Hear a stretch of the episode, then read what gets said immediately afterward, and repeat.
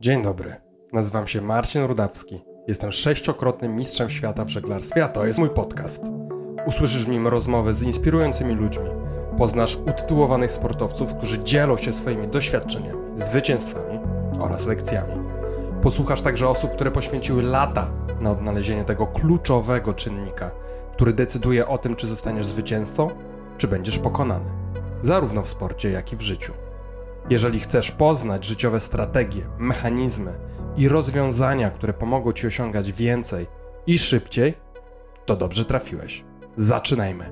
Cześć, witajcie. Dzisiaj moim gościem jest wybitny lekkoatleta, brązowy medalista Mistrzostw Świata w Doha, złoty i srebrny medalista Mistrzostw Europy w hali na dystansie 1500 metrów, Marcin Lewandowski. Cześć Marcin. Cze cześć, siemanko, witam wszystkich. Super, że w końcu możemy się spotkać i porozmawiać. Spotkaliśmy się na żywo w te wakacje na festiwalu Gwiazd Sportu w Dziwnowie. Wcześniej mieliśmy Cię okazję gościć razem z Mateuszem Kusznierewiczem w Akademii Mistrzów Świata i nie ukrywam, że zrobiłeś na mnie olbrzymie wrażenie i dlatego tak bardzo zależało mi na tym, aby dzisiaj móc z Tobą e, porozmawiać i zaprosić do swojego podcastu. Mam poczucie, że ta Twoja kariera, Twoje doświadczenie mogą być takim swoistym drogowskazem dla innych sportowców, i to bez względu na to, jaką dyscyplinę uprawiają. Zanim jednak przejdziemy do Twojej kariery sportowej i lekcji, jakie z niej wyniosłeś, powiedz, jak czujesz się dzisiaj, już oficjalnie zakończywszy profesjonalną karierę zawodniczą? Jest to dobrze się udało złapać, bo ja generalnie, i to, dos- i to w moim przypadku jest dosłownie przenośni, całe życie w biegu, naprawdę. Ja mimo to, że skończyłem swoją zawodową karierę jako biegacz średniodystansowy, to biegam dalej to, i to bardzo intensywnie. Ja się śmieję, że nawet czasami dużo, dużo więcej biegam niż jako właśnie wyczynowiec, ale teraz biegam ze spotkania na spotkanie z miasta do, do miasta, a, a nie po lesie. Tak to wygląda niestety, niestety, niestety. No ja oczywiście, to była świadoma decyzja, jest na to gotowy i nawet wręcz powiem, że czekam na to z ekscytacją właśnie, a zacznie się tam jakiś drugi etap w moim życiu, także odpowiadając o tym, automatycznie odpowiada, odpowiedziałem Ci po części na te właśnie pytanie, jak się czuję po, po tej drugiej stronie, także naprawdę ja byłem, jestem sportowcem spełnionym i co za tą idzie, to, że podjąłem taką decyzję, że już kończę, to, to nie jest tak, że ja właśnie siedzę, kurde, czasami na kanapie zastanawiam, a może by wrócić, a może jeszcze by powalczyć, nie, nie, ja jestem, mówię, spełnionym, szczęśliwym sportowcem i dzięki temu mam taką właśnie lekkość tej podjęcia decyzji była taka i teraz mam o tyle tą lekkość, że tak powiem, funkcjonowaniu na co dzień, bo, bo ja szukam swojej jakiejś nowej drogi. To są dla mnie, ja byłem podekscytowany właśnie, że ta kariera zaraz się skończy, bo czekają na mnie nowe wyzwania, nowe marzenia, jakieś nowe cele całkowicie, także mówię, ja byłem tym bardzo podekscytowany, a nie odwrotnie. No to, to super, bo to przyznam szczerze, że nie jest zasadą. Wielu sportowców ma problem po tym, jak kończy gdzieś karierę zawodniczą. Natomiast y, planowałeś to wcześniej? To były jakieś kroki, które już podejmowałeś jako sportowiec? Wiedziałeś, w którą stronę będziesz szedł? Nie, nie, no to była decyzja dość niespodziewana, dość nagła. Ja miałem ten sezon jeszcze bardzo mocno przetrenować i być może właśnie były takie ewentualności, że po tym sezonie na spokojnie bym odszedł, ale założenia były całkowicie inaczej. Sezon 2022 rozpoczął się dla mnie w taki sposób, że byłem obecny, miałem bronić w tym roku 2022 aż trzech medali największych imprez na świecie. Miałem bronić wicemistrzostwa świata na hali, miałem bronić brązowego medalu Mistrzostwa Świata na stadionie otwartym i miałem bronić wicemistrzostwa Europy na stadionie otwartym. Także cele były bardzo ambitne i ten sezon Mhm. super się zaczął, bo fajnie to zaczęło wychodzić na hali. Chociażby to, że rozpocząłem sezon halowy najlepszym wynikiem swojej historii na, na najlepsze, najszybsze otwarcie na 1500 metrów. Także fajnie to wszystko wyglądało. Później po prostu stał się nieszczęśliwy wypadek mojej córki i to tak naprawdę głównie przez to takie postanowienie było. I to dość nagła bardzo decyzja, że zakończę swoją e, przygodę ze sportem. E, Także ja to się nie szykowałem jakoś specjalnie. Ja po prostu już robiąc to, co robiłem na co dzień, zajmując się wyczynowo sportem, gdzie miałem klapki na oczy, ciągle tylko trening i, i regeneracja.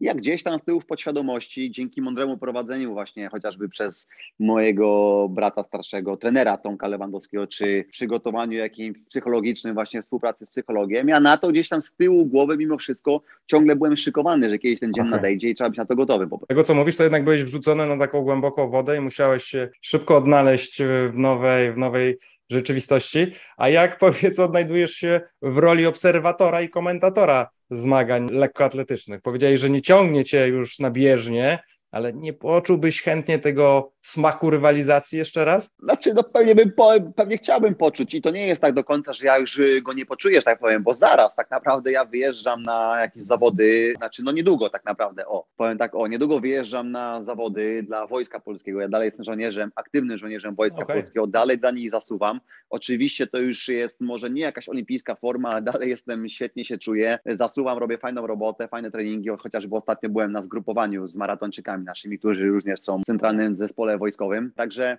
ja ciągle zasuwam i jest fajnie, ale, ale to już jest inna, inna zabawa, że tak powiem, inny rodzaj rozrywki i bardzo mnie to cieszy. Ja chociażby byłem niedawno na Mistrzostwach Europy, jako gość pojechałem zaproszony, zaproszony byłem gdzieś, usiadłem na trybunach i właśnie Mhm. pytali mnie się to samo, czy kurczę, czy nie chciał, czy nie tęskni się, czy nie chciałbym teraz być na bieżni rywalizować z nimi. A właśnie mówię, coś ty mój broń Boże, ja tam nie chcę być, ja już swoje zrobiłem, już mam tego dość. Mi jest bardzo dobrze i wygodnie siedząc tutaj sobie na, na krzesełku i oglądając to wszystko z boku, także no mówię, ja mam ten komfort taki właśnie, że, że jestem spełnionym sportowcem przede wszystkim, dlatego nie śpieszy mi się na to, żeby dalej rywalizować, bo ja swoje już po prostu zrobiłem. Super. A, a ta rola komentatora to jest coś, w czym się dobrze czujesz, pomagając, czy w ogóle, no rola dziennikarza tak naprawdę, tak? Czyli takiego komentatora Wiesz co? na żywo. No, fajna bardzo sprawa, bardzo, znaczy y, powiem tak o, żeby sprecyzować to, ja jestem właśnie ekspertem tak naprawdę w telewizji. To jest Okej. mimo wszystko jednak troszeczkę inaczej niż komentowanie. Komentowania też spróbowałem, posmakowałem tego, polizałem, że tak powiem, ale, ale to już właśnie nie do końca je, jest to, co bym chciał, co mi się podoba. Ja jako w roli eksperta daję tam swoją opinię, coś na czym znam się bardzo dobrze, no bo spędziłem na bieżni tak naprawdę około 20 lat, także Mhm. Znam się na tym bardzo dobrze i, i fajnie, że mogę wyrazić na ten temat swoje, swoją opinię, swoje zdanie i ewentualnie dostrzec kogoś błędy, czy, czy ewentualnie jakąś iskierkę, która może dać mu nadzieję na zwycięstwo. Cieszy mnie to bardzo i w tej roli spełniam się naprawdę y, bardzo mocno i, i miejmy nadzieję, że ta współpraca jakoś będzie kontynuowana jakoś dalej, ciągle na bieżąco, choć wiadomo, no nie ma to się oszukiwać, lekka atletyka to jest jakiś bardzo, bardzo krótki okres, ciąg roku jest na to, tak? To nie jest Tak, piłka nożna, tak. gdzie są systematycznie co tydzień rozgrywane miesiącami gry jakieś i ta praca może być stała, że tak powiem. To jest, atletyka to jest święto tak naprawdę, odbywa się tylko parę razy w roku i cieszę się chociaż, że w ten sposób mogę tam z nimi być, na co dzień uczestniczyć i od tej właśnie drugiej strony całkowicie eksperta. Tak. A Marcin, powiedz taką rzecz, bo jesteś aktywny w social mediach, robisz te social media bardzo wysokim poziomie. Robisz je sam, czy masz kogoś do pomocy? Wiesz co, no tutaj właśnie polenizował, czy jest na bardzo wysokim poziomie. Robię to stety, niestety sam i, i po prostu to, co ja tam robię, to może dlatego w większości może ludziom się podobać właśnie, znaczy wiadomo, zawsze będzie podzielona, zawsze pełna Oczywiście. połowa będzie lubiła, połowa nie, ale generalnie z tego, co tam dostaję komentarze, piszą mi prywatne wiadomości, czy nawet potem spotykam się z kibicami, to lubią mnie właśnie za to, że jestem naturalny w tym prowadzeniu tych mediów. Ja tam nie wrzucam jakichś śmiesznych postów, że właśnie, nie wiem, jakichś głupkowatych kawałów, żeby kręcić, czy Tak. przebierać się w 14 garniturów dziennie i żeby to wrzucić. Nie, no ja po prostu robię swoje, ja tam jestem prawdziwym sobą po prostu na, ty, na, tej, na tym Instagramie I, i, i tak to wygląda. No, ja wychodzę po prostu, może trochę staroświecki jestem, ale ja jestem taką konserwą, że tak powiem, jeśli o to chodzi. Ja jestem bardzo prosto myślę i a w szczególności poprzez to, co robiłem całe życie, czyli sport indywidualny, lekka atletyka, to Mhm. jest sport bardzo wymierny, nie? Tam Tak. nie ma sędziów, którzy zapunktują, dają lepsze noty, gorsze czy, Oczywiście. czy coś. To po prostu ja staję na stadionie na kresce z wszystkimi zawodnikami, albo wygrywam, albo jestem ostatni, albo biegnę 1,43, albo 1,48. Sport bardzo wymierny i jako sportowiec dla mnie właśnie to powinno mnie wyróżniać i charakteryzować przede wszystkim moje sukcesy, moje wyniki w sporcie, bo po to jest przecież mój fanpage na, na Instagramie, tak? I bo to jest fanpage sportowca Marcina Lewandowskiego i dla mnie to jest bardzo wymierne i tak to powinno działać. Wiadomo, że rzeczywistość jest inna i ludzi nie do końca obchodzi, jakie mam wyniki, tylko, tylko ile mam followersów na Instagramie, albo jak, jak śmieszny on jest. No smutne, i, ale z drugiej strony prawdziwe, tak to wygląda. I ja jakoś bardzo się w to nie zagłębiałem, nie czytałem, nie analizowałem, nie uczyłem się Mhm. prowadzenia Instagrama. Po prostu to, co podpowiada mi instynkt, y, nos, rzucam sobie to, na co mam ochotę. To, co o czym myślę, że moi fani, moi ludzie, którzy mnie śledzą, chcieliby zobaczyć, dowiedzieć się jakichś ciekawostek na mój temat i, i tak to po prostu wygląda. No mówię, jakoś robię to samo, samoczynnie, po prostu dzieje się. Super, no to, ta, ta naturalność prawdopodobnie jest tym, co właśnie przyciąga wielu kibiców do ciebie, że to nie są takie wymuskane zdjęcia gdzieś tam w specjalnych plenerach dobranych pod to jedno konkretne zdjęcie, tylko że robisz to właśnie naturalnie i, i, i to... A, no ja tam, wiesz, czasami mam, nie wiem, y, śpiocha gdzieś y, pod okiem, że tak powiem, czy nie jestem, nie wiem, czy, czy mam za, niezaczesaną fryzurę, coś w głowie, no po prostu, no tak rzucam, tak robię, ja tam nikomu nie muszę się podobać, po prostu robię to, co, to, co lubię, tak jak robię, jeśli komuś to się podoba, to ekstra, jeśli nie, no to przecież nie musi mnie, mnie, mnie śledzić, nie ma problemu. Pewnie. A robiłeś, prawda, social media już jakby w trakcie ostatnich lat swojej kariery. Jak miałeś oddzielić jakby to, jak często, kiedy używasz, nie wiem, właśnie Instagrama, a kiedy jest ten czas, kiedy to wszystko odchodzi gdzieś tam, musi odejść na dalszy plan, żebyś ty mógł się przygotować do swojego startu? Jest to, znaczy generalnie ja dużo bardziej aktywny byłem na mediach społecznościowych w momencie, kiedy byłem na zgrupowaniu, tak. bo tam miałem dużo więcej czasu, wiadomo. Dla mnie przede wszystkim na zgrupowaniu liczyło się to, że muszę zrobić dobry trening, po treningu muszę odpocząć i dobrze zjeść. To było dla mnie najważniejsze, także resztę czasu spędzałem często w, na, podczas obozów w łóżku, czy na kanapie, czy po prostu no, relaksując gdzieś tam, odpoczywając, łap, łap energię po prostu. Mhm. Także wtedy miałem ten czas na to, żeby wziąć telefon, zrobić zdjęcie, nakręcić jakiś film fajny, a przede wszystkim to jest też no, dla kibiców dość chyba ciekawe, no bo chcieliby tak, zobaczyć, oczywiście. jak spędzam czas właśnie na obozie, co tam się dzieje, jak to wygląda, kiedy trenujemy, a co robimy w czasie wolnym. Także nie dość, że to są interesujące rzeczy dla, dla kibiców, to to jest jeszcze dla mnie wolny czas. Zawsze, kiedy wracałem do domu, to jakoś tego unikałem, tylko wiadomo, no w miarę tam jakoś co, co kilka dni umieszczałem jakiś post, bo w domu dla mnie to był czas zawsze dla rodziny. Ja z nimi spędzałem mhm. ten czas i chociażby nawet prosty wpis, który zajmuje 5 minut tam czasami, żeby wrzucić fajne zdjęcie, go opisać, to dla mnie to już było aż 5 minut, bo to było 5 minut zabawy z moimi dziećmi na przykład, czy spędzania tak. czasu z żoną. Także w domu dużo rzadziej, ale, ale oczywiście starałem się zawsze gdzieś to jakoś coś tam umieszczać, żeby, żeby po prostu kibice chociażby wiedzieli to, że właśnie teraz jestem w domu i teraz jest czas dla mnie, a dla, i mhm. dla rodziny na przykład. A wokoło zawodów, już tak wokoło startów, odsuwałeś to od siebie zupełnie, czy nie wiem, dawałeś sobie ok, jeszcze przed zawodami, albo nie wiem, w trakcie eliminacji jeszcze jestem w stanie coś zrobić, ale potem to jakby yy, cisza, jeżeli chodzi o telefon. Wiesz co, no yy, ogólnie ja, to właśnie to była metoda wprowadzona przez mojego yy, brat, yy, znaczy no wtedy, te, wtedy mojego trenera, a dalej mojego brata Tomasza mm. Lewandowskiego. On po prostu właśnie od samego początku już, nawet ja nie zdając sobie jeszcze z tego sprawy, mimo tego, że czasami nie zgadzałem się z tym jego zdaniem właśnie, to teraz już wiem, że to było najlepsze, co mogło być. Ja po prostu jadąc już gdzieś na imprezę docelową, no jeszcze na tydzień przed przepuśćmy oczywiście wstawiałem, bo to też interesuje fanów i to jest bardzo ważne, jak mhm. teraz spędzam ten ostatni okres, ale ostatnio już kilka dni, kiedy wyjeżdżałem, przepuśćmy już tam na imprezę docelową do Pekinu, czy do innego jakiegoś gdzieś dalekiego państwa, ja swój telefon główny wyłączałem, Instagrama, media wszystkie wyłączałem i tak naprawdę nawet swój numer telefonu włączałem, żeby nikt mi tam już nie, nie truł tyłka, że tak powiem. I miałem jakiś zawsze swój drugi telefon, który miał numer tylko właśnie mój trener, y, psycholog, moja rodzina i, i to wszystko. Ja się odłączałem całkowicie od świata, żeby się nie zawracać tym głowy. I ja tak zawsze robiłem od samego początku i teraz myślę właśnie z biegiem czasu. Nawet jak wtedy nie byłem zadowolony, bo byłem młody, gniewny, kurde i chciałem tam robić wszystko na przekór, to teraz wiem, że to było jedna z lepszych decyzji, jakie tam wtedy y, Tomek podjął i kazał mi wykonywać takie rzeczy. A czy jakby no w ostatnich powiedzmy latach, jak już byłeś doświadczonym zawodnikiem, patrząc na młodzież, która no, wokoło lekkoatletyki się pojawiała, nowych zawodników albo takich, którzy gdzieś tam wchodzili w ten świat seniorski, powiedziałbyś, że nadużywają social mediów, czy właśnie większość z nich, szczególnie ci, którzy odnoszą sukcesy, potrafiła bardzo jasno postawić sobie pewnego rodzaju granicę, do której, nie wiem, dopuszczają social media i tak fanów, tak? No bo tutaj są pewnie mm. komentarze, no nie, nie wszystkie są pochlebne, więc jakby czytasz to i, i, i, gdzieś tam w twojej głowie zaczynają się różne myśli, które nie są związane konkretnie ze sportem. Czy, czy dzisiaj widzisz to, że nadużywane są social media przez zawodników, czy raczej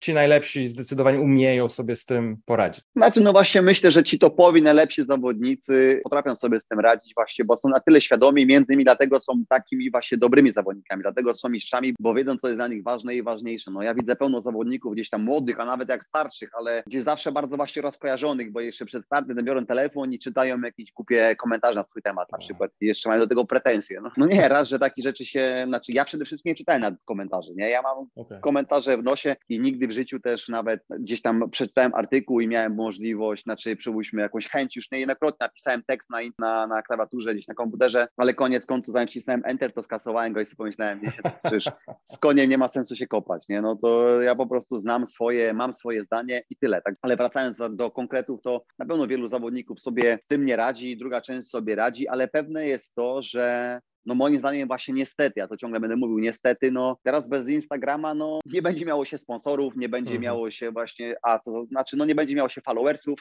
jak nie masz followersów, nawet jak jesteś mistrzem świata, to nikogo to nie obchodzi, bo dla nich ważniejszych, dla sponsorów potencjalnych często jest nie to, kim jesteś, nie jak dobrym zawodnikiem jesteś, tylko ile masz e, followersów na Instagramie, co mnie bardzo e, denerwuje. I co za tym idzie, no to nie ma właśnie sponsorów, nie ma pieniędzy, a, a wiadomo, że o to też wszystkim chodzi, jak po to ciężko zasuwamy chociażby, żeby zarabiać też pieniądze. Także niestety tak teraz wygląda nasza teraźniejszość, że bez mhm. Instagrama nie istniejemy i z jednej strony właśnie trzeba za tym iść z duchem czasu, tak. bo tak to teraz wygląda i, i rozumieć tych zawodników, z drugiej strony no też trzeba zadać sobie pytanie, co dla nas jest właśnie najważniejsze. Nie? Znam też takich zawodników, co komplety do tej pory podstawowe tego jakieś prowadzenie Instagrama mają, bo ich interesuje co innego, oni chcą być mistrzami, a nie mistrzami na bieżni, że tak powiem, czy gdzieś tam na arenach sportowych, a nie mistrzami tam e, robienia z siebie głupka czasami na Instagramie. Także e, no to jest kwestia naszych wyborów już, każdy robi swoje i, i tyle i każda decyzja być może jest dobra. No ja, ja po prostu patrzyłem się przede wszystkim zawsze na siebie, to było dla mnie najważniejsze. Tak, zgadzam się. No ja podzielam twoje zdanie, znaczy ten, ten balans jest niesamowicie ważny, no bo niestety, tak jak powiedziałeś, no bez używania social mediów, bez dzielenia się tym, co się dzieje wokół sportowca, to nawet jeżeli odnosisz sukcesy, mało kto o tym będzie chciał słyszeć. No, A z drugiej no. strony używanie ich jakby w samych, nie wiem, zawodach, tuż przed startem, naprawdę mało kogo nie dotyka. Mało kogo nie dotyka na tyle, żeby mu w jakiś sposób nie przeszkodzić. No tak. Znaczy powiem, powiem Ci jeszcze inaczej, na ten tak. temat sądzę. W sensie, no nie to mhm. sądzę, ale powiem Ci tak jakiś, nie wiem, tak moje, nie to, że przemyślenia, ale po prostu chcę powiedzieć to, że jak gdybym miał na tyle dużo pieniędzy miałbym jakieś tam, nie wiem, popychane hamskie miliony na koncie, to, to nie miałbym na pewno Instagrama, ja bym wtedy to w nosie, bo wtedy od nikogo by nie był zależny i nie musiałbym tego mieć i bym sobie żył swoim życiem. No. Tak, do tego czyli, Czyli Instagram jako narzędzie no, do budowania kariery, czyli takiego zaplecza finansowego dla swojej kariery, tak? No tak, no dokładnie, dokładnie. No i potem nawet już po zakończeniu kariery, tak? Ja dalej, no i zakończyłem karierę, ale ja dalej chcę w jakiś sposób gdzieś zaistnieć, dalej chcę zarabiać i muszę przede wszystkim zarabiać pieniądze, żeby, żeby dobrze sobie żyć, żeby dobrze funkcjonować, czy żeby z rodziną na czasy wyjechać. Mhm. Dlatego dalej go muszę mieć, bo to gdzieś mi dzięki temu pozwala właśnie, nie wiem, no po prostu zarobić jakoś, pokazać się kogoś, no nie wiem, różne są sytuacje, po prostu tak. muszę to mieć. No gdybym był od tego niezależny finansowo, że tak powiem, to na pewno bym Instagrama nie miał. A, to ciekawe. Dobra, przejdźmy kawałek dalej. Chcę wrócić do naszej rozmowy w Akademii, bo pamiętam jak w Akademii opowiadałeś o tym, jak skutecznie byłeś w stanie unikać kontuzji przez no niemal całą swoją karierę do Igrzysk w Tokio. Tam właśnie mm -hmm. kontuzja spowodowała, że no nie miałeś szansy walczyć o medale. Co wtedy nie zagrało? Gdzie, gdzie został popełniony błąd? A czy wiesz co, błąd, błąd myślę, że nigdzie nie został popełniony. Mimo wszystko tak. to, że miałem kontuzję, to to chyba nie wychodzi z błędu, tylko w moim przypadku akurat bardziej wychodzi z, z ambicji chyba wyszło. Ja po mm -hmm. prostu, ja świadomie podjąłem jakąś tam swoją decyzję, konsultując to z, z moim trenerem, wtedy już Piotrem Ostrowskim. Zdawałem sobie sprawę, że to będą moje ostatnie igrzyska i to jest jedyny medal, który mi brakował i zdawałem sobie sprawę, że jestem piekielnie mocny, yy, miałem formę życia i zdecydowałem właśnie, że chcę zaryzykować kosztem być może nawet kontuzji. To była naprawdę bardzo świadoma decyzja i mhm. no, no i tyle. I nie żałuję z drugiej strony tego, no bo bo ja nie chciałem jechać po raz czwarty na igrzyska po to, żeby przybiegać piątym. No, co z tego, że to jest olbrzymi sukces teoretycznie, bo każdemu życzę, żeby swojej, swojej branży, w swoim fachu był piąty na świecie, a co dopiero na igrzyskach, ale to nie interesowało już. Nie? Ja tam pojechałem albo wrócić właśnie z tarczy, albo na tarczy i tym razem niestety wróciłem na tarczy, także zaryzykowałem, nie udało się, ale to była jedyna droga tak naprawdę chyba osiągnięcia sukcesu. Jeśli po prostu miałem albo do wyboru zaryzykować i byłaby wtedy możliwość wrócić z medalem, a, mo- mhm. a byłaby możliwość skończyć właśnie z urwaną łydką, niestety to wyszło ale gdybym nie zaryzykował, to od razu bym był skazany z góry, że tak powiem, na, na niepowodzenie. Także no, no to prosta dla mnie bardzo była decyzja, tak? To zwolałem zaryzykować i nie pluć sobie później w brodę, że, że mogłem to zrobić, a nie zrobiłem. No, no nie, szczególnie mówię, przede wszystkim ja zdawałem sobie sprawę, że to będą moje ostatnie igrzyska i chciałem zaryzykować na maksa, jeśli tylko da, i albo wrócić jako, jako mistrz, albo wrócić na tarczy. Wróciłem na tarczy, czasami też tak bywa i mówię, ale mhm. przede wszystkim był to świadomy. Rozumiem, czyli to takie było wkalkulowane ryzyko, znaczy to podjąłeś tą decyzję świadome, wiedziałeś, że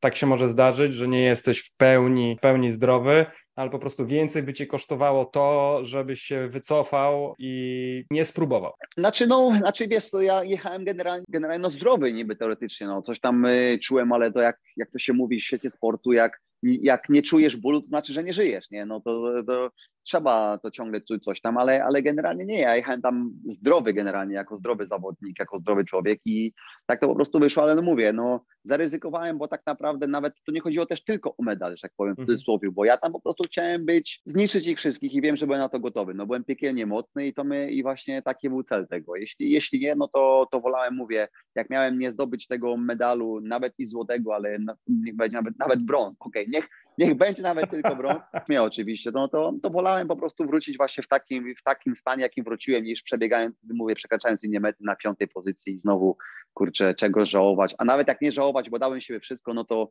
mieć takie pretensje ogólnie, że ja pierdzielę 16 lat biegam, 16 lat ocieram się o ten medal i znowu go nie zdobyłem, nie? Także, no mówię, pomimo takiej ciężkiej, kryzysowej sytuacji, bo nie jeden się załamał, to ja wróciłem do, do kurczę, wziąłem to całe swoje zło, że tak powiem, nieszczęście na barki, trzy miesiące się leczyłem, rehabilitowałem, wróciłem po czterech miesiącach na bieżnię, znaczy po trzech miesiącach zacząłem trenować, trzy miesiące później otworzyłem swój sezon zimowy, najszybsze otwarcie w życiu na półtora 1500 metrów, także pokazałem, że, że, że można to zrobić, pokazałem to, że aby osiągnąć sukces, to przede wszystkim trzeba mieć dużo więcej porażek niż tych sukcesów i podniosłem się i byłem jeszcze mocniejszy niż, niż przed igrzyskami, powiedzmy. A, to ładnie powiedziałeś, że trzeba mieć więcej porażek niż sukcesów. No to w życiu sportowca to jest po prostu wpisane niestety te, te porażki. No dobra, Tak Marcin, to pomówmy zatem, jak ci się udało przez te wszystkie lata naprawdę unikać poważnych kontuzji. Jakie były, nie wiem, kluczowe czynniki, które o tym zadecydowały, tak teraz, dzisiaj, z perspektywy czasu? Znaczy, no przede wszystkim bardzo mądry i dobrze dobrany indywidualnie trening. To jest podstawa, czyli mądry trening i podejście do wszystkiego. To jest podstawa, a dookoła tego jest wiele innych różnych e, drobniejszych rzeczy, takie jak właśnie, nie wiem, dbanie o siebie poprzez odpowiednią dietę, odpowiednie suplementacje, poprzez e, ciągłe jakieś masaże, korzystanie z sauny, korzystanie generalnie z odnowy biologicznej, Mhm. korzystanie z pomocy właśnie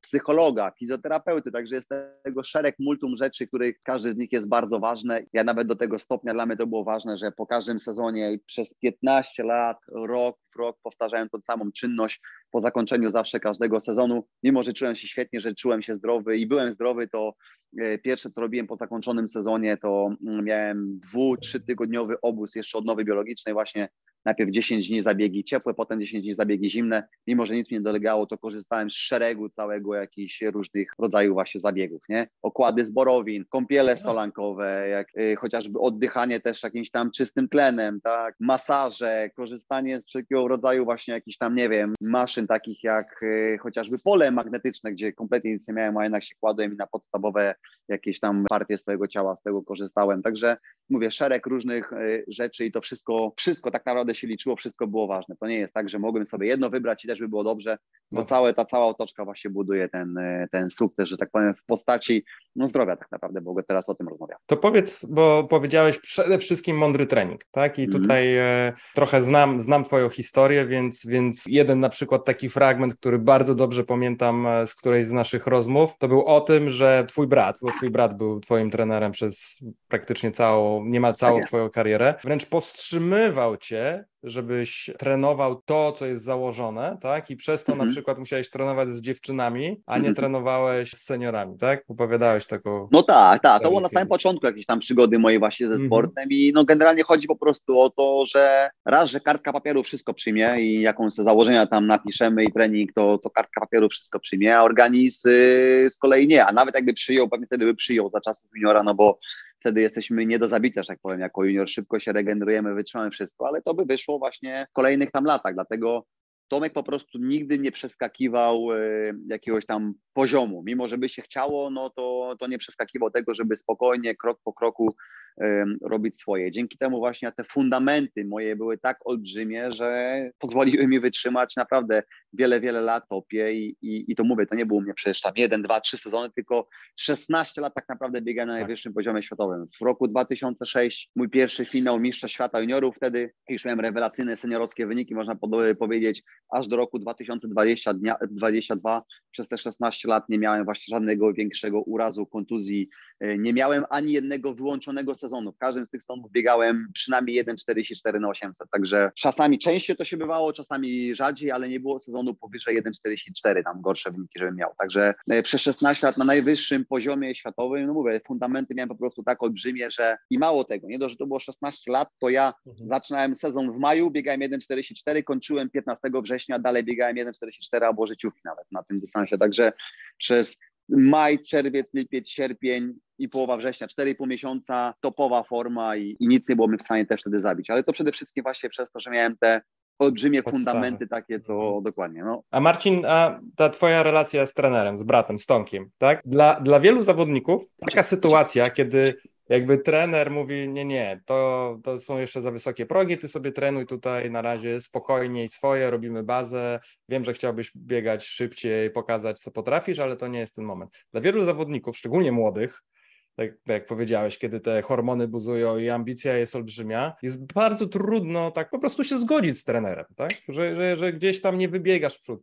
Od czego zależało to, jak takie olbrzymie zaufanie miałeś do trenera? Ja miałem olbrzymie zaufanie do trenera, przede wszystkim to był mój brat, ale, ale no wiadomo, że to mi się bardzo często nie podobało i często tam jakieś właśnie buntowałem się przeciwko temu, ale, ale z drugiej strony, wiesz co, ja nigdy nie analizowałem właśnie treningu i to, co się dzieje, tylko ja po prostu trenowałem i to dla mnie było najważniejsze. I, ale ja to zawsze generalnie podkreślam właśnie, że nie wyobrażam sobie współpracy z trenerem, do którego nie mam szacunku, tak? No, okay. Ja znam wiele jakichś dziwnych właśnie relacji, co zawodnicy trenują, a po prostu nienawidzą się jak kurde, jak pies z kotem na przykład, nie? I to, to mhm. jest dla mnie z góry skazane, nawet jeśli będzie jakiś sukces, no to prędzej czy później, ale raczej prędzej to, to, to po prostu nie pójdzie, nie przejdzie dalej. Także mówię, do trenera przede wszystkim trzeba mieć respekt, trzeba mieć szacunek i bezgranicznie mu ufać. No, jak, jeśli nie ufamy trenerowi, jeśli zaczynamy filozofować, myśleć, myśleć sobie, układać inny trening albo, albo, albo podważać jego decyzję, no to, no to po co mi trener w takim razie? Tak lepiej samemu się trenować. Także no ja przynajmniej takiego zdania zawsze byłem, z tego wychodzę i dalej to podtrzymuję. No, trzeba bezgranicznie ufać swojemu trenerowi, i u mnie zawsze tak było. Jeśli Tomek mówił, że 2 plus 2 to jest 5, to ja się z tym nie kłóciłem, po prostu przyjmowałem do info, tą informację do, do siebie i wykonywałem jego polecenia. A, super. No, żeby tak młodzież, że tak powiem, była taka pokorna w takim dobrym tego słowa znaczeniu, tak? To jest ten no element. No taki... ja od samego początku to miałem, od samego mhm. początku i nawet mówię, nawet jak często mi się coś nie podobało, to no to taknęłem yy, i tyle, po prostu wykonywałem jego rozkazy teraz widzisz, dalej jestem żołnierzem Wojska Polskiego, wykonuję rozkazy i to mi najlepiej wychodzi. Czyli jednak sportowiec, żeby osiągnąć naprawdę wybitne rezultaty, no musi mieć tą pokorę w sobie, właśnie chociażby po to, żeby zaufać procesowi, zaufać trenerowi i nie robić rzeczy na własną rękę, albo nie próbować zmuszać trenera, bo też są takie przypadki, że zawodnicy zmuszają trenera do czegoś więcej, bo właśnie wydaje im się, że są w stanie zrobić. No tak, nie, no wiesz co, ja generalnie nawet już później jako stary koń, jako doświadczony tak. zawodnik, tak. raz, że mu bardzo ufałem, ale wiesz, taka niepewność zawsze była. Ja przypuśćmy, my ten sam cykl, inny może, ale w sensie podobne jakieś właśnie cykl treningowy przeprawialiśmy co roku, i ja zawsze w maju miałem gdzieś pierwsze starty, przepuśćmy, i, i czegoś mi brakowało zawsze, nie czułem się na w pełni gotowy. Już startowaliśmy i ja zawsze tu powtarzam to samo, że kurde, Tomek, nie czuję jeszcze tego, a nie może, powinniśmy jednak zrobić to, a tamto. I ciągle się stresowałem, przychodził okres startu, czy dwa tygodnie później, a ja zasuwałem rekordy nowe życiowe, a zawsze taka niepewność zawsze się pojawiała, może coś tam, a może za mało zrobiliśmy, może na tych prędkościach startowych więcej i mimo, że stary właśnie koń, że ciągle wiedziałem jakie jest to na to, ciągle nabierałem się na, na ten sam numer, kurde, nie? Ale no mówię, no ale z drugiej strony bałem się, ale z drugiej strony nie odzywałem, nie podejmowałem jakichś decyzji, tylko robiłem konsekwentnie to, co robił trener i okazywało się jak zwykle koniec końców, że, że jest zarypiście, że jest idealnie, nie? Także no mówię, no trzeba zaufać trenerowi i, i, i tyle, Przynajmniej tak to powinno wyglądać w moim rozmowaniu. Pewnie. Marcin, powiedz, ile lat wyczynowo trenowałeś bieganie? Czy wiesz co, wyczynowo ja właśnie mówię, że 16, od tego 2006 16. roku, e, a wcześniej to miałem jakąś tam e, przygodę ze sportem. To była przygoda, a nie wyczynowe trenowanie. Także ja zacząłem trenować w roku 2001 sobie okay, bawić sobie coś tam, no bawić się, ale, ale mówię, ja swoją karierę liczę tak naprawdę od 2006, a nawet czasami mówię 9 roku, bo to już była prawdziwa taka seniorowska, bardzo mocna impreza.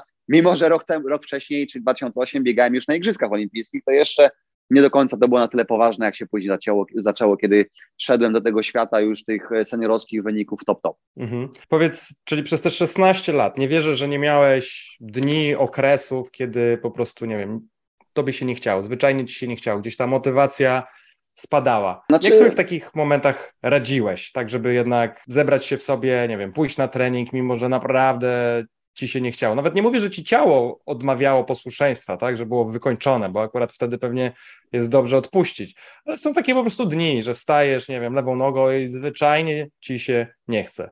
Aha, o taki, jak mówisz, dobra, tak. bo na początku już myślałem, że właśnie odechciało mi się w ogóle już tam trenować. Nie, ja takiego okresu w swoim życiu nie miałem. Nie, nie, może, nie, nie. Może delikatnie w 2000, tak, tak, może tam delikatnie w 2013 roku, kiedy trzeci raz, kurczę, kończyłem na czwartym miejscu Mistrzostwa Świata, nie? Także wtedy miałem troszeczkę taki yy, właśnie strzała, że może, kurde, spakować torbę i, i, i robić co innego, ale to był szybki, taki króciutki okres. Y, tydzień później poleciałem swój rekord życiowy na 800 metrów, czyli ta, zobacz, jak bardzo mi się nie chciało, że tydzień później poleciałem jeden y, rekord życiowy. Takich pojedynczych dni, no to wiadomo, zdarzało się i to, i, i to dość często. Szczególnie kiedy byłem gdzieś sam między obozami w domu, właśnie, nie wiem, mhm. wracałem, nie dość, że zajechany, że nie miałem czasu spędzić dnia, nie wiem, z rodziną, padał deszcz na dworze, szaro buro, to jest normalne, że mi się nie chciało i, i, i, każdy nas, myślę, ma takie momenty, ale nie wiem, jak to robiłem. Po prostu no, od niechcenia, kurczę, zaciskałem te zęby, przebierałem, ubierałem dres, y, zabierałem y, ortalion, kurde, bo padało.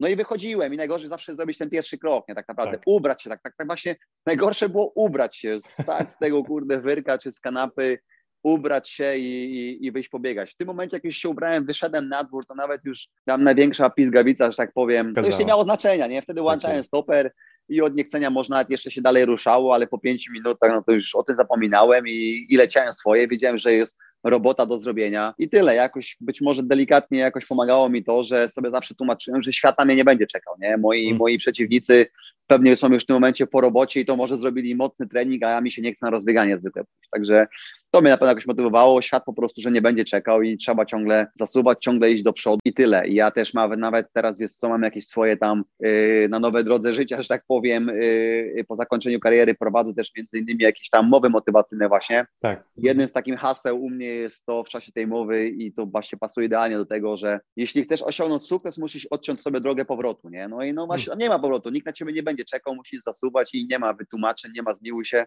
każdego dnia trzeba konsekwentnie robić swoje i, i, tyle. Super. No powiem Ci, że to motywowanie się wrogiem, to z kim nie rozmawiam, jest chyba takim głównym motywatorem. Ja, ja miałem to dokładnie to samo, że po prostu Aha. mi się nie chce iść na siłownię, a moi koledzy to pewnie są na zgrupowaniu gdzieś na Gran Canaria i przed chwilą byli na siłowni, a teraz schodzą na wodę, tak? A ja no, nie mogę no, zrobić no. jednego treningu, kiedy oni zrobili dwa albo trzy. I to był ten moment, kiedy ja brałem torbę i puch, no, no. na trening. No często się zdarzało, także no dobrze, dobrze, dobrze, no tak powinno być, no o to chyba w tym wszystkim chodzi. Marcin, cóż, nie masz już dwudziestu paru lat, powiedz, jak radziłeś sobie z regenerowaniem się po takich ciężkich treningach, zawodach? Bo pytam, bo jakby dla mnie to był jeden z powodów, dlaczego ja skończyłem wyczynowe ściganie się, bo ja już w wieku 37 lat po prostu nie byłem w stanie się porządnie zregenerować na kolejne dni na przykład imprezy mistrzowskiej. Jak, jak, jak ty sobie z tym radziłeś przez ostatnie lata? Nie, wiesz co, ja radziłem sobie bardzo dobrze i, i, może nie wyglądam, ale, ale, ale, ale przynajmniej się czuję, ja naprawdę się czuję, jak się spotykam nawet czasami gdzie z moimi dużo młodszymi kolegami w wieku, nawet tam czasami 23 lata, to ja w ogóle nie czuję się, że odstaję od nich jakoś, jeśli chodzi o właśnie, e, o, o mentalność przynajmniej, bo ja się z nimi Nie, mentalność, bawić me, mentalność to ja się z tobą zgodzę, tylko dla mnie największym problemem było to, że ja wiesz, wstawałem po kolejnym dniu i po prostu prostu no, no. o tym, że wszystko mnie bolało, ale czułem, że nie było dość czasu na zregenerowanie się, a młodzież się regeneruje szybciej, no po prostu. No tak. Nie, wiesz co, ja wtedy to też chodziło między innymi właśnie o ten mądrzejszy trening w moim przypadku, w sensie, że okay. ja też oczywiście czułem właśnie, że się wolniej regeneruje, że to, że to już nie jest to tak jak kiedyś i dlatego decyzja też była taka właśnie, z Tomkiem właśnie to konsultowałem parę razy, gdzieś mówiłem takie jakieś moje odczucia, nawet nie przemyślenia, bo właśnie ja nie byłem filozofem, ja, on był od tego odmyślenia, ale mówiłem mu swoje odczucia po treningach, tak? no to wiadomo, trzeba, trzeba o takich rzeczach gadać, żeby on wiedział, jak, jak się czuje, co można zrobić, co nie. I, I moja sugestia była taka i Tomek to bardzo szybko wprowadził właśnie, powiedziałem mu, żeby nie zapominał, że mam czegoś 33 lata, razem tutaj zasuwaliśmy, zdobywałem medale Mistrza Świata. I że ja chcę robić te mocne treningi i bardzo chcę je robić, bo wiem, że jest podstawa i, i ja w ogóle przede wszystkim chciałem tego, chciałem zasuwać, ja nie chciałem zwalniać tempa, ja chciałem nawet może jeszcze bardziej zasuwać wtedy, ale mądrzej chodzi o to w sensie, że te jednostki docelowe, konkretne właśnie, szykujące mój szlif taki do, do formy jakiejś, to Mhm. wykonywałem może nawet jeszcze mocniej niż za czasów wcześniejszych, kiedy byłem młodszy, kiedy się regenerowałem, ale ta cała otoczka była spokojniejsza zdecydowanie, nie? Czyli Okej, ja kiedyś czułyśmy pomiędzy akcentami potrafiłem też walić jakieś drobniejsze, mniejsze akcenty i to było wszystko ok, a w związku z tym, że się wolniej regenerowałem, to ja dalej przyszły podtrzymywałem w tygodniu trzy razy bardzo mocny trening, ale właśnie te wszystkie dni pomiędzy to był spokojnie, tylko żeby, żeby tylko wyjść, żeby przepukać, żeby serce popompowało, żeby wyrzucić z siebie ten kwas z dnia poprzedniego właśnie, żeby szybciej się zregenerować i następnego dnia znowu ogień. Nie? I ja taką metodę obraliśmy i to się świetnie, sprawo- i to się świe- świetnie sprawowało właśnie w moim wykonaniu, nie? czyli te główne akcenty dalej bardzo mocne, nawet jeszcze może mocniejsze, ale Mhm. wszystka ta otoczka dookoła były dużo, dużo bardziej spokojniejsze, nie? Rozumiem. No, no to, to bardzo, bardzo ważne, co powiedzieć. A No, e, monitorowaliście w jakiś sposób, nie wiem, poziom zmęczenia, zakwaszenia organizmu? tak, no te podstawowe wszystkie rzeczy, nie? Znaczy ja już ostatnich parę lat nie korzystałem w ogóle z tętna na przykład, nie, nie używałem tego paska do tętna czy coś, bo No. to mi nie było już potrzebne, bo ja znak znając swój organizm, że tego nie potrzebowałem. Czasami mam wrażenie, że nie potrzebowałem zegarka w ogóle, bo jak mi trener powiedział, że mam biec po 3,20 ciągły, no to zaczynałem na pętli mierzonej, w sensie tylko raz na kilometr właśnie można było zmierzyć i, i było 3,19, a nie 3,20, także ja naprawdę już znałem świetnie swój organizm, ale tak, ale, ale, ale korzystaliśmy z takich rzeczy na bieżąco ciągle, jak kwas po treningu, tych mocnych treningach, kwas Mhm, mlekowy zawsze e, badaliśmy bardzo często, no i tak naprawdę to, to wszystko, jeśli do pomiaru jakiś tam Aha, właśnie. okej. No, kwas mlekowy tak naprawdę i, i, i tyle, a resztę to była po prostu moja intuicja i mój po prostu moje doświadczenie, jakieś tam samo, samopoczucie, nie? No to wow, no to przyznam ci się, że to robi jeszcze większe wrażenie na mnie, mm, No. bo ja na przykład od kiedy y, Aura Ringa używam, to jednak moja intuicja czasem zawodzi.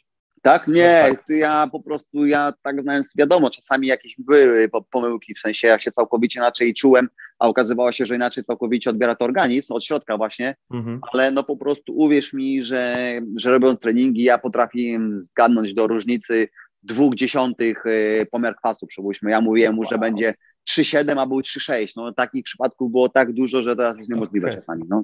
No to wow, no to dobra. W porządku, No. zaraz już rozumiem. No. E, naprawdę niesamowicie poznałeś swój organizm. No ale to też pewnie niesamowicie ci pomogło w karierze. Marcin, na koniec takie, takie pytanie, które zadaję absolutnie każdemu, bo, bo ten temat jest dla mnie osobiście bardzo, bardzo ważny i dlatego zbieram sobie odpowiedzi od różnych osób. Wiadomo, że... Powiedz, że to nie jest dla twoich słuchaczy, tylko dla ciebie po prostu. No, no i coś muszę z tego mieć. No jeden fragment jest tylko dla, Dla mnie. ciebie. I właśnie chodzi, chodzi o fragment o śnie. Tak, no wiemy, że sen jest najważniejszym narzędziem regeneracyjnym, nawet o tym nie wspomnieliśmy, ale to wszyscy doskonale wiedzą. Czy ty mm, masz jakieś swoje, nie wiem, rutyny, jakieś rzeczy, które robisz, aby ten sen był wyższej jakości? Czy w trakcie, nie wiem, twojej kariery robiliście coś z Tomkiem takiego, żeby wzmocnić tą, tą moc snu, żebyś się lepiej wysypiał, chociażby, nie wiem, na zgrupowaniach czy na zawodach, jak jechaliście no, w mniej znane miejsce, tak? Nie wiedzieliście, co No, zostawicie w hotelu? Nie, wiesz co, nic specjalnego w związku z tym nie robiliśmy. Ja generalnie miałem dość słabą jakość snu generalnie. No, y, w sensie rano wstawałem być może wypoczęty i wszystko było ok, nie narzekałem, ale ja na przykład miałem bardzo zaburzony, y, zaburzony sen. Nie? Ja się budziłem Ja mam ciągu no- podobnie. Ja w ciągu nocy się budzę, nie wiem, czasami nawet po 15 razy, nie? W sensie to jest kwestia, No że ja się przewracam na drugi bok i śpię dalej, ale Aha. to jest świadome, nie? W sensie, to w sensie jest świadome, że ja nie robię tego przez sen, nawet nie wiem, tylko ja wiem, że w nocy się poprawiałem, zmieniałem pozycję, raz, drugi, nie mogłem coś tam i mnóstwo naprawdę, czasami właśnie dlatego kontroli monitorowałem sobie z ciekawości, a nigdzie go nie zapisywałem, no, na Garminie gdzieś tam, nie? Jest ta jakość Tak, snu, przełóżmy tam się ten, Wiadomo, że to może nie jest tak bardzo dokładne, bo to z nadgarstka spadnie ten zegarek, coś, ale, ale dość można pokazać. Można jakieś informacje z tego uzyskać. No i naprawdę, ja co chwilę tam się budziłem w nocy. Jakoś nic specjalnego w związku z tym nie robiliśmy, ale, ale po prostu jedyne co ja zmieniałem to później właśnie przez to, że na obozach większość czasu spędzałem w łóżku po prostu właśnie, no bo między treningami, między Okej. posiłkami, no doładowałem się do łóżka po prostu, żeby odpoczywać. Mhm. To zmieniłem tylko i chociażby to, żeby ten wolny czas, nawet jak odpoczywam z nogami wyciągniętymi, to nie w łóżku, a na kanapie chociażby na przykład, nie? żeby zmienić to miejsce, Tak, żeby po prostu rozumiem. Nie, nie leżeć ciągle w tym łóżku. I to była jakaś jedyna moja kwestia, którą zmieniliśmy, ale właśnie e, widzisz, całkowicie przypadkowo o tym wyszło, bo nie, ja tu nie miałem gadać o swoich interesach, ale to przy okazji tego powiem, ja chociażby mam tu swoje właśnie od zeszłego roku wyszły jakieś moje suplementy, nie? E, Aha. dla, dla sportowców i mam na razie tylko dwa produkty, ale takie właśnie bardzo pro, bardzo mega fajnie zrobione i jednym z nich jest właśnie tak zwany daily, który jest na co dzień, do brania codziennego korzystania z Mhm. niego i to jest między innymi właśnie polepszenie jakości snu właśnie, nie? Y, to jest, no, no, no, no, To jest, y, bardzo jest coś, co mogę potrzebować. No, no widzisz, nie, no warto spróbować, bo naprawdę takie bardzo fajne jakościowo przede wszystkim y, te odżyweczki mam, także i mówię, jedna z nich skierowana jest między na lepszy sen, nie? Lepszy sen, co za tym idzie lepsza regeneracja, No tak, a co za tym idzie lepsze samopoczucie, lepszy trening, czyli kompleksowo całość, ale głównie właśnie, żeby, żeby była ta lepsza jakość snu. No ja, po, ja powiem ci, że no już bardziej po karierze sportowej, bo, bo co ciekawe, jak uprawiałem sport, to mam wrażenie, że się wysypiałem nieźle. Jakoś nie czułem e, jakichś problemów z tym związanych, ale już później, jak Mhm, przestałem mhm, mhm. tak regularnie trenować i jakby moje myśli poszły w stronę już bardziej biznesowe, Aha. mm, to zacząłem mniej spać i Okej. naprawdę zaczęło mi brakować takiej dobrej jakości snu. Aha, tam no na wiesz, 6-7 godzinach funkcjonować, ale A brakowało to ja ci, ja ci powiem odwrotnie właśnie. Ja jak skończyłem biegać, to generalnie śpię dużo lepiej, nie? Na przykład. Nie wiem, nie O! wiem czemu, ale to, to ja raz, no, no naprawdę jakość snu jest właśnie w ciągu nocy lepsza, a, ale przede wszystkim jaka jest różnica, to to, że jak ja już kładę głowę do poduszki, to gasnę jak świeczka po prostu, nie, nie wiem kiedy i no po prostu no dużo lepiej funkcjonuje, jeśli o to chodzi. Może dlatego, że właśnie tak dużo czasu nie spędzam w tym łóżku też na przykład chociażby, nie, no bo w ciągu Okej, dnia nie to czasu, latam i Tak. coś, nie wiem, ale na pewno jest to, że to czuję właśnie, widzę i czuję naprawdę bardzo mocno i to na to zwróciłem uwagę, że dużo lepiej śpię, a przede wszystkim dużo lepiej zasypiam, jak nie, jak nie, bie, nie biegam tak wyczynowo już. No, podpowiem Ci kilka rzeczy, bo tak już kończymy. Y, Jedną rzecz jednak Ty mi zdradziłeś, więc ją wykorzystam, bo ja to Mhm. tak, podróżuję ze swoją poduszką. W ogóle wiesz, jak jadę do hotelu, to i tak biorę swoją poduszkę, Aha, aha. do, do uszu, e, opaskę na oczy. O kurde, no. No naprawdę, tam jest cały zestaw, e, cała rutyna przed pójściem spać. Ja mam, wiesz, najpierw czytam, nie, najpierw wietrzę sypialnię, potem leżę na kolcach, wiesz, żeby rozluźnić Mhm. plecy, No, potem no. czytam książkę, ale faktem jest, że wiesz, wprowadziłem taką rutynę i że jak już czytam książkę, gdzieś tam przy trzeciej, czwartej stronie już, już odpływam. No, no, no, tak, no No, to też dla mnie no, jest bardzo no. skuteczne. Jeszcze zobaczę sobie, e, podrzucisz mi później, ja też e, gdzieś tutaj w opisie dorzucę link, jakby ktoś chciał go, go znaleźć. Zobaczę sobie, e, co, co ty przygotowałeś dla, dla osób, które mają gorszy sen, też wypróbuję, może to też No, no, no, tak fajnie, pozytywnie. fajnie, dziękuję bardzo. Nie, bardzo, a, a jeszcze zakończając, y, trochę nie do końca temat, ale gadasz o tej rutynie, w sensie mhm. Chodzi o to, że wiesz, organizm jest naprawdę na, nasz, kurde, a za mądry w sensie i chodzi o to, że dla ciebie właśnie być może teraz czytanie wieczorem książki to jest znak, że zaraz Tak. idzie spać, jak przeczytajesz organizm, Dokładnie. nie? To jest po prostu znak twojego organizmu. Ja taki znak miałem zawsze pijąc w czasie swojej kariery sportowej czarną kawę. Ja nigdy nie piłem czarnej kawy, białem, piłem białą Mhm. i czarną kawę tylko i wyłącznie piłem przed bardzo ciężkim treningiem albo zawodami. Mhm. I dlatego nie piłem tego na co dzień właśnie, bo dla mojego organizmu to był znak. To nie ma znaczenia, czy to działa, bo to kofeina, czy nie. Tylko to po prostu był znak, jak organizm czuł, że pije czarną kawę, to musi się uzbroić na maksa, bo wiedział, że zaraz będzie maksymalny wysiłek na przykład. Nie? A, I to się też zawsze sprawdzało i to był taki naturalny, fajny impuls bodziec dla właśnie organizmu. Nie? Super, świetnie. No, czuję, że o rutynach to moglibyśmy sobie jeszcze drugi odcinek nagrać. No, No, ale nasz czas zmierza ku końcowi.